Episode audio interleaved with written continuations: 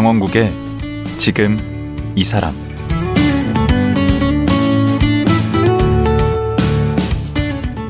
안녕하세요. 강원국입니다. 1970년대 동대문 평화시장에는 시다 혹은 여공으로 불렸던 여성 노동자 15,000여 명이 있었습니다. 이들 여성 노동자의 나이는 12살에서 16살 정도였는데요. 잠도 제대로 못 자고 일하면서도 폭언과 폭행을 견뎌야 했고 월급도 제대로 받지 못했습니다. 얼마 전 개봉한 다큐 영화 미싱 타는 여자들은 바로 이 평화시장 여공들의 알려지지 않은 얘기를 담았습니다. 오늘은 다큐 영화 미싱 타는 여자들을 제작한 이형래 감독과 영화의 두 주인공 신손의 임미경 씨를 만나보겠습니다.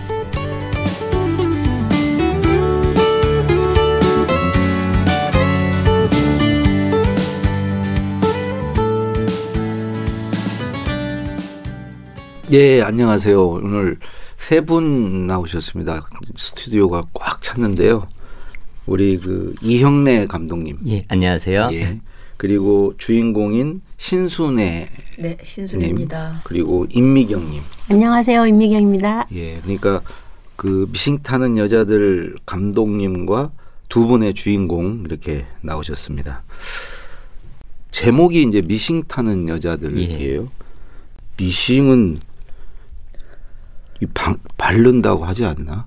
뭐, 뭐 돌린다고도 하고 뭐 하는데 사실 이게 그 두 분 선생님들 앞에서 제가 이 말, 이런 말씀을 드리니까 좀 번데기 앞에서 주름 담는 것 같은 느낌이 드는데 원래 그 미싱 탄다는 게 업계의 용어죠. 네. 그쪽 업계에서 하던 그 보통 미싱사가 처음에 시다로 들어가서 그 다음에 미싱 보조를 거쳐서 미싱사가 되는데 네. 시다 때는 그 미싱판 위에 올라오질 못하는데 네. 시다를 벗어나서 미싱 보조가 되면은 이제 그 미싱판 위에 올라와서 그 미싱을 직접 만질 수 있게 된다고 하더라고요. 아, 그러니까 탄다는 말이 이게 신분 상승의 의미가 좀 약간 있는 약간 거구나. 그것도 있는 것 같고요. 그래서 네. 근데 여기서 이제 우리 감독님이 미시 어, 시다라고 말씀을 하시는데 이- 그 당시에 그 겸습 공 견습공을 이제 시다라고 했기 때문에 예, 예. 그 예, 일본 어, 여기 방송 부적절 예, 예. 용어긴 하지만 예, 이제 그 그대로 당시에 그냥 쓰던 네, 어쩔 수 없이 그대로 쓰기로 예, 하겠습니다. 예, 쓰게 됐습니다. 아 그래서 이제 신분 상승의 의미가 좀 있는 거네요. 그것도 그렇고 이제 그 본격적으로 기술자로서 그 이제 제 역할을 한다라는 의미도 있고 해서 그 미싱을 탄다 하는 게 굉장히 좀그 뭔가 미싱을 타게 되면 기분 좋은 예, 그런 거 아닌가요? 전문 기술이 있는 거 예, 예. 네, 실제로 네. 그렇고요. 네, 네, 네. 그죠? 그 이 두 분 주인공께서는 요즘에는 뭐 미싱 돌릴 일 없으시죠? 그래도 해요. 아 지금도 하세요? 아니 지금은 안 하지만 네. 다른 직업이 있지만 음. 그래도 가끔 이제 우리 이제 아는 분들이 공장을 하니까 음. 바쁠 때는 가서 조금씩 도와주고 그래요. 어, 아, 다른 일 하시는데 지금 무슨 일 하시죠? 우리 임미경님.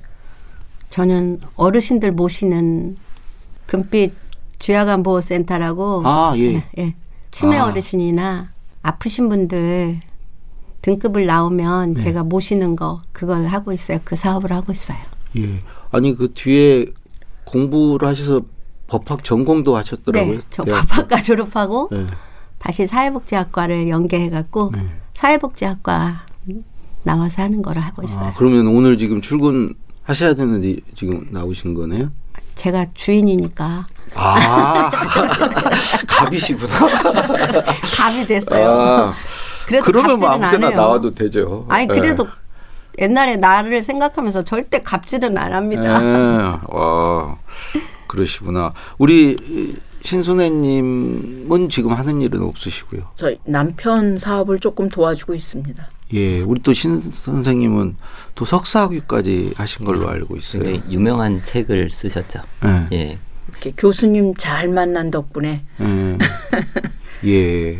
13살 여공의 삶이라고 그 석사 논문을 그 단행본으로 출간을 하셨는데 아마도 그 이 청계피복 여성 노동자들을 주인공으로 그 여성 노동자의 삶을 제, 제대로 어. 그 풀어낸 아마 최초의 저서일 겁니다. 그러면 신 선생님은 미식일을 몇살 때부터 하신 거죠? 그러니까 시다는 13살서부터 했고요. 예. 몇 살까지 하셨어요? 88 올림픽 때까지 했습니다. 그러면 시작이 70 몇 년도인가요? 66년도죠. 66년도? 네, 네. 어, 어, 어, 그 연세가 그럼 꽤 되신 건데.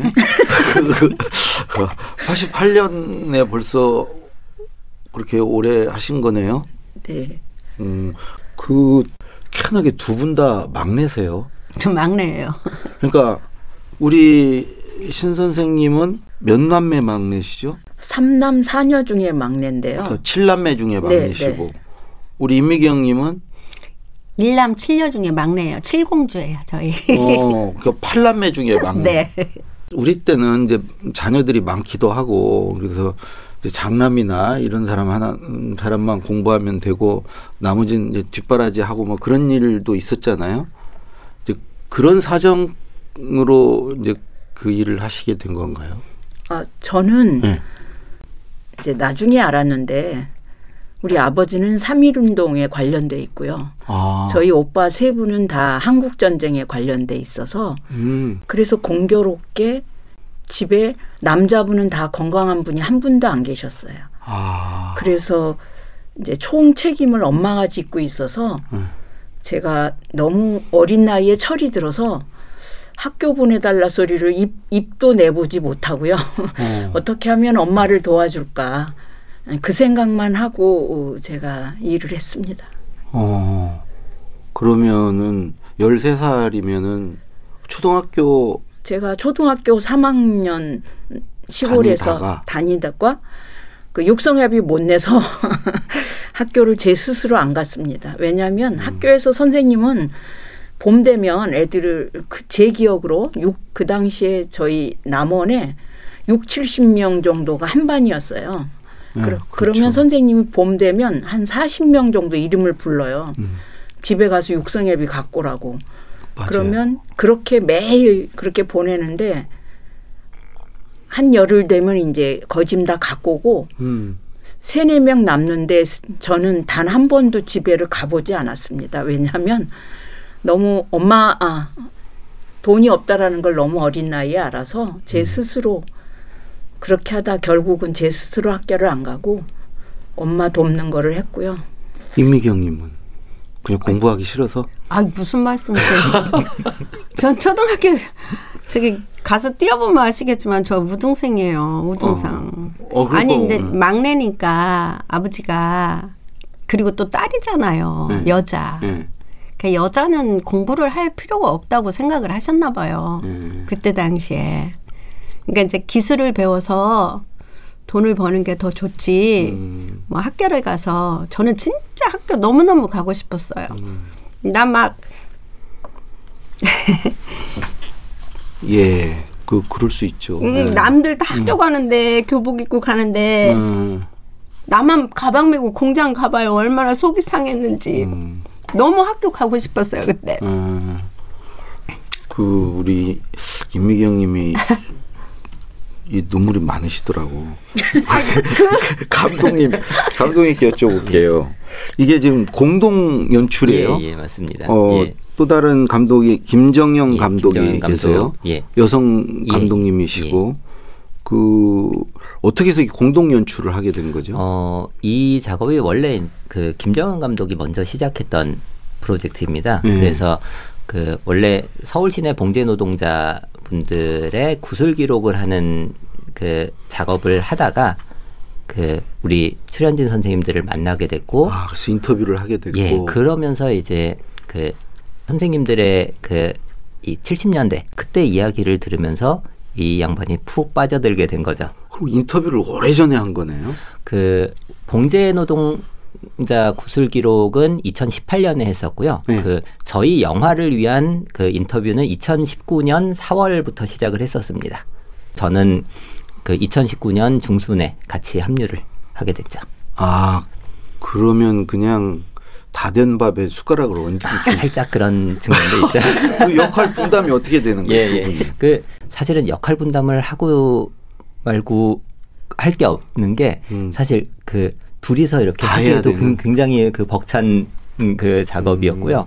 그래서 그 처음에는 어떤 인터뷰들을 해서 그 구술 기록 그 기록을 충실하게 하는 쪽으로 준비를 하다가 네. 같이 작업을 하게 되면서 인터뷰를 좀 기존에 해왔던 다큐멘터리와는 좀 다른 방식으로 우리 그 출연진이 그때의 기억들을 자연스럽게 이야기할 수 있는 분위기들을 좀 만들어내려고 했었고요. 음. 그리고 그런 분위기가 잘 잡혀서 그 관객분들이 그 다큐멘터리 그러면 약간 좀 딱딱하고 그 지식을 전달하는 것 같고 네. 그런 그 느낌을 받는데 그 저희 영화를 보신 관객분들은 그런 것보다는 인물들의 매력에 푹 빠지고 그리고 인물들의 아, 감정에 같은. 공감을 하는 음. 예, 그런 반응들이 많아서 기존의 다큐와는 조금 다른 식의 반응들이 나오는 것 같아서 저도 예, 굉장히 좀 놀라고 있습니다. 그러면 그 인터뷰를 몇 분이나 하신 거예요?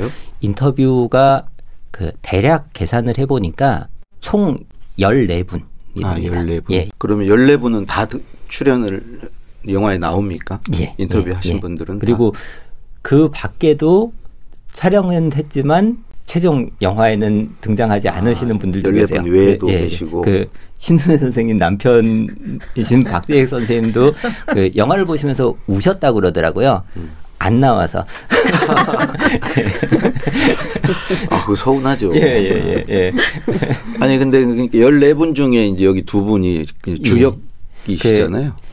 이수키 선생님, 신순애 선생님, 임미경 선생님, 선생님 요 세 분이 네. 그 주인공 역할을 하기는 하지만 사실 그거는 일종의 그 편의적인 거라고 보셔도 되고요. 사실 여기 나오는 14분 모두가 주인공이라고 보는 게 맞을 겁니다. 그 처음에 이 섭외를 받으셨을 때 예, 어떠셨나요? 그러니까 선뜻 우리 신 선생님 기회가 왔다. 그래서 그 선뜻 나- 나가겠다고 생각을 하셨는지. 아니 이제 그러지는 않았고요. 저는 감독님이 제의가 들어왔을 때 중요하다는 건 인정했지만 제발 내가 다른 분을 내가 얼마든지 도와주겠다. 음. 우리 조합원들 친구들을 소, 소개해주겠다. 이렇게 됐는데 본의 아니게 제가 많이 나왔습니다. 음, 예, 사양할 건 다 하고 이제 실속은 다 챙겨야겠어요. 우리 임미경님은 어떠셨어요? 제의가 왔을 때? 전 절대 안 하겠다고 그랬어요. 왜요?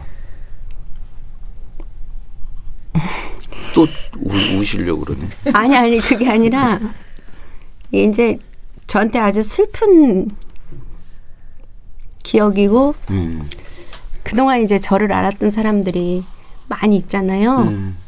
그분들이 전혀 모르는 저만의 기억인 거예요, 이게. 어, 근데 이제 그 많은 사람들이 다 알게 되잖아요. 만약에 이걸 하게 되면. 음.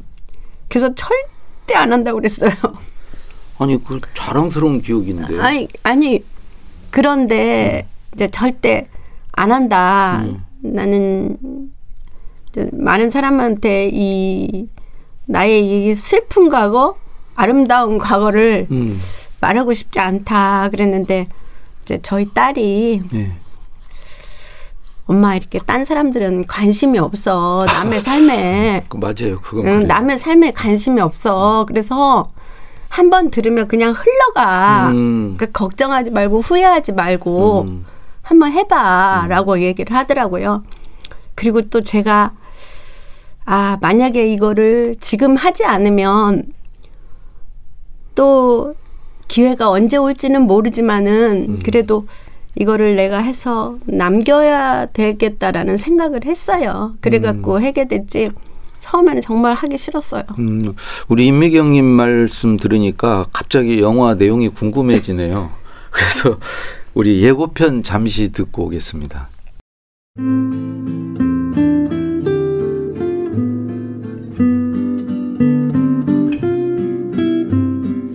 저한테는 굉장히 아픈 기억이더라고요. 사람들이 이걸 몰랐으면 좋겠는 기억.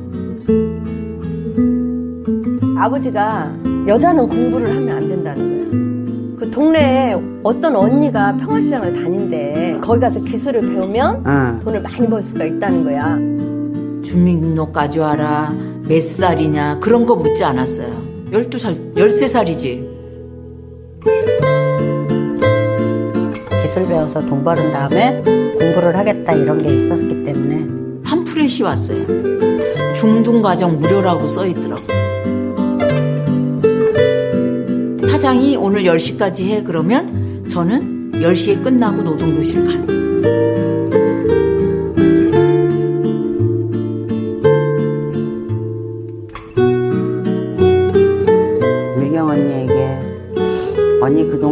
건강이 잘 있는지 궁금 새롭다 이런 걸 갖고 있습니다.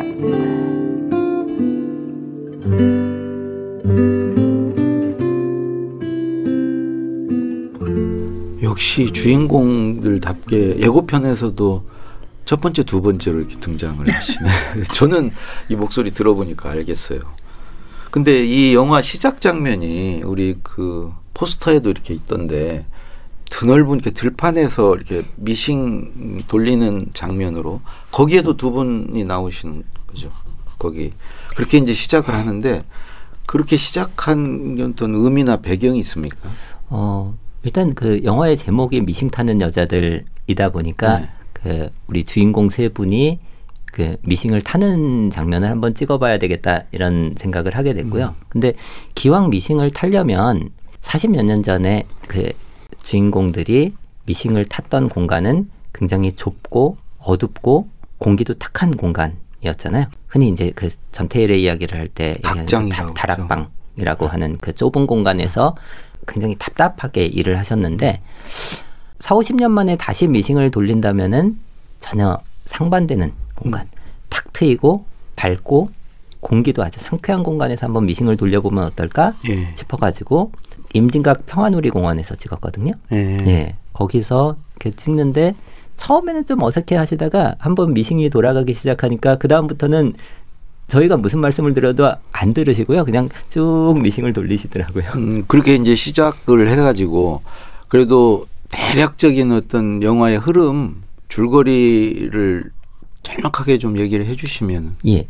그 전태일 사후에 그 전태일의 어머니 셨던 이소선 어머니와 전태일의 친구분들이 그 청계피복 노동조합이라는 평화시장의 노동조합을 만들게 됩니다. 그러면서 그 노동조합에서 노동교실이라는 곳을 만들어서 그 우리 이 여성 노동자들에게 배움의 기회를 제공을 하고 그리고 그 안에서 정말 사춘기 시절에 그 자아를 찾아가게 되, 는 경험들을 음. 하게 됩니다. 그런데 이게 어떤 정치적인 이유 때문에 그 소중한 그 노동교실이라는 공간이 폐쇄를 음. 당하게 되고 그 폐쇄된 노동교실을 다시 열기 위해서 예. 청계표공 노동조합의 어린 조합원들이 그 노동교실을 빼앗기지 않기 위한 농성을 하게 되는데요. 예. 그 농성이 끝난 후에 많은 분들이 그 구속이 되기도 하고 또 경찰서에 끌려가서 여러 가지 고초를 겪기도 하고요. 네. 그게 바로 구구 투쟁이라는 예, 겁니다.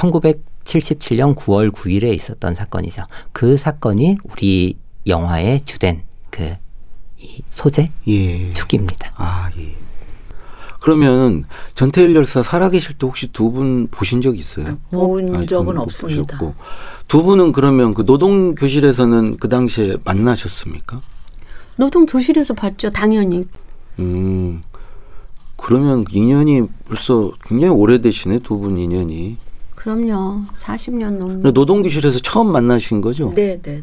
거기 한 대략 몇 분 정도가 같이 저녁에 공부를 하셨죠? 45명에서 50명 정도요. 음, 그 정도면 그 매일 만난 거예요? 네.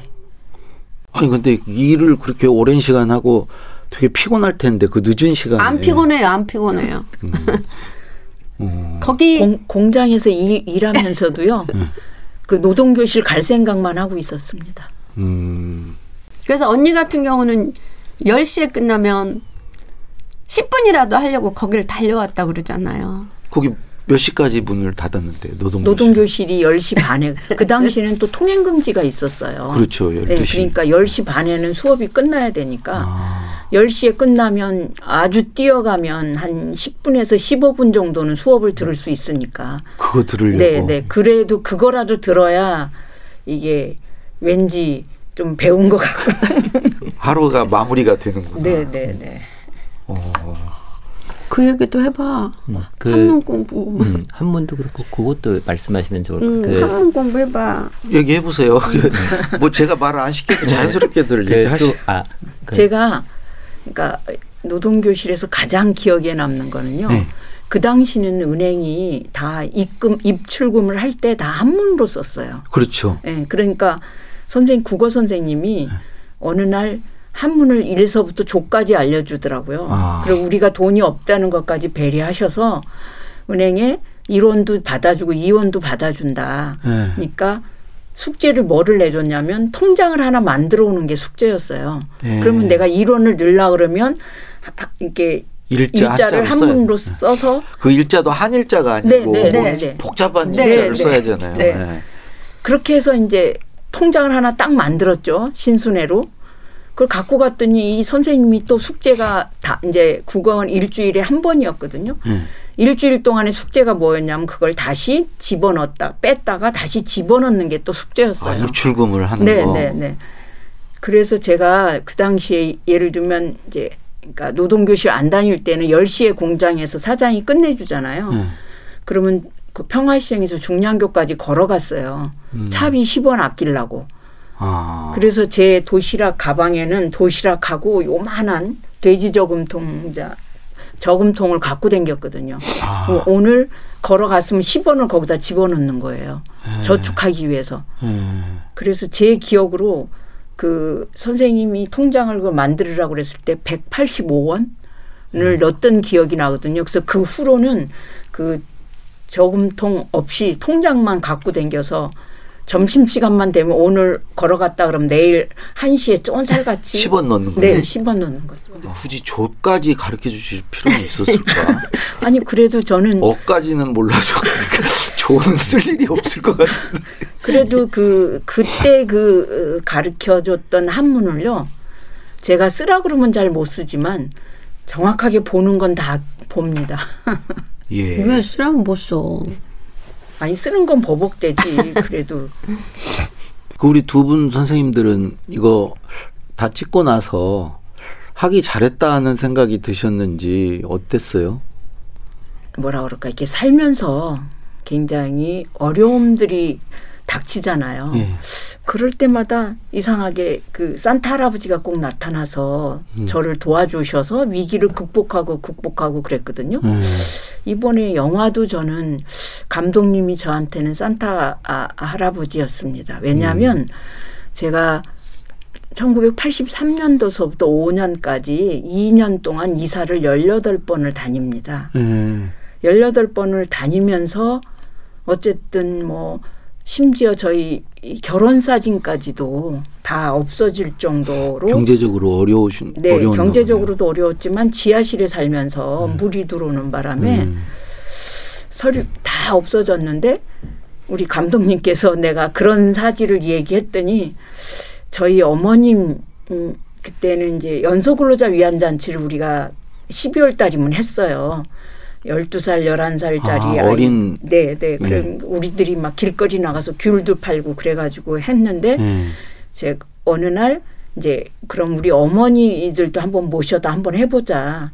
그래서 어머니들 모셔다 놓고 뭐 우리가 떡도 좀 하고 뭐 부채춤도 추고 그랬는데 그때 이제 저희 엄마가 오셔서 사진 찍은 걸 예. 감독님이 어디서 발견해서 저한테 액자로 딱 저한테 선물을 주시는데 저한테는 아주 큰 아, 그 영화를 찍지 않았으면 그 사진을 못 네, 찾았겠네요. 네, 네, 네. 유- 없, 없었죠. 유일하게 그 어머님이 사진에 담겨 있는 그 유일한 네, 사진이었죠. 네, 네. 아, 어머님 사진 그게 네. 유일했는데 네, 이 영화 네. 찍으면서 그걸 네. 찾아낸 거네. 네, 네.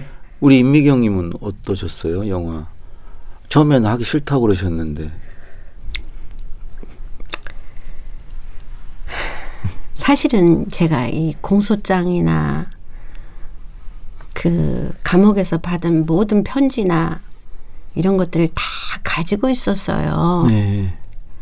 이걸 왜 가지고 있었냐면 진실은 꼭 밝혀질 거니까 음. 네 진실을 밝히고 싶었어요.